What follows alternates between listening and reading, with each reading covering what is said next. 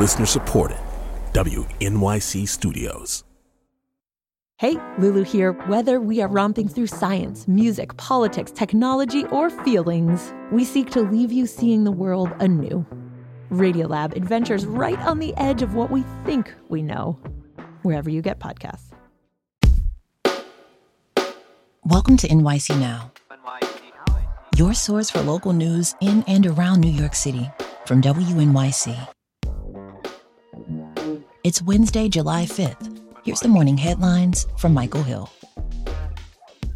73 with clouds out there this morning, sunshine on the way, and a high of 90 today.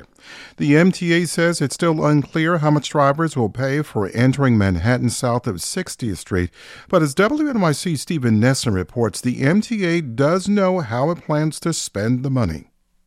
The money will go to a lot of what's called state of good repair work, things like new signals on most of the lettered lines, electric buses, and making more stations accessible with ramps and elevators.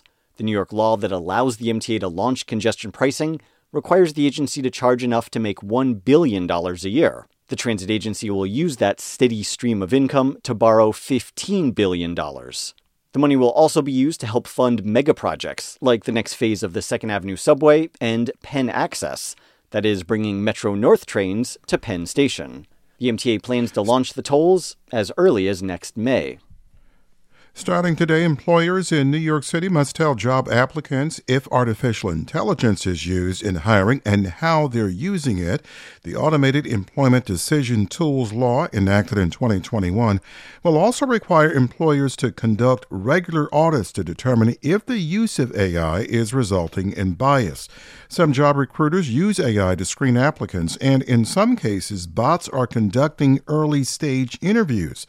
This New York City law is the first of its kind in the country. Employers who don't comply with it could face a civil penalty.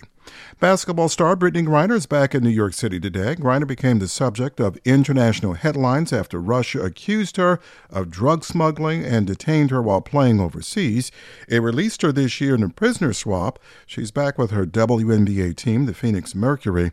Her incarceration sparked global discussions about pay and travel when it comes to American women's sports, as well as race and gender presentation.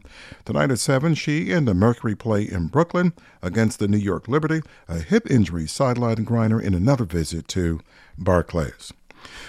Your forecast now 73 with some clouds out there this morning, mostly sunny and a high of 90, so it's going to be a hot one, and then a low of 74 overnight. Tomorrow, mostly sunny and back up near 90 once again. What's in common for these two days?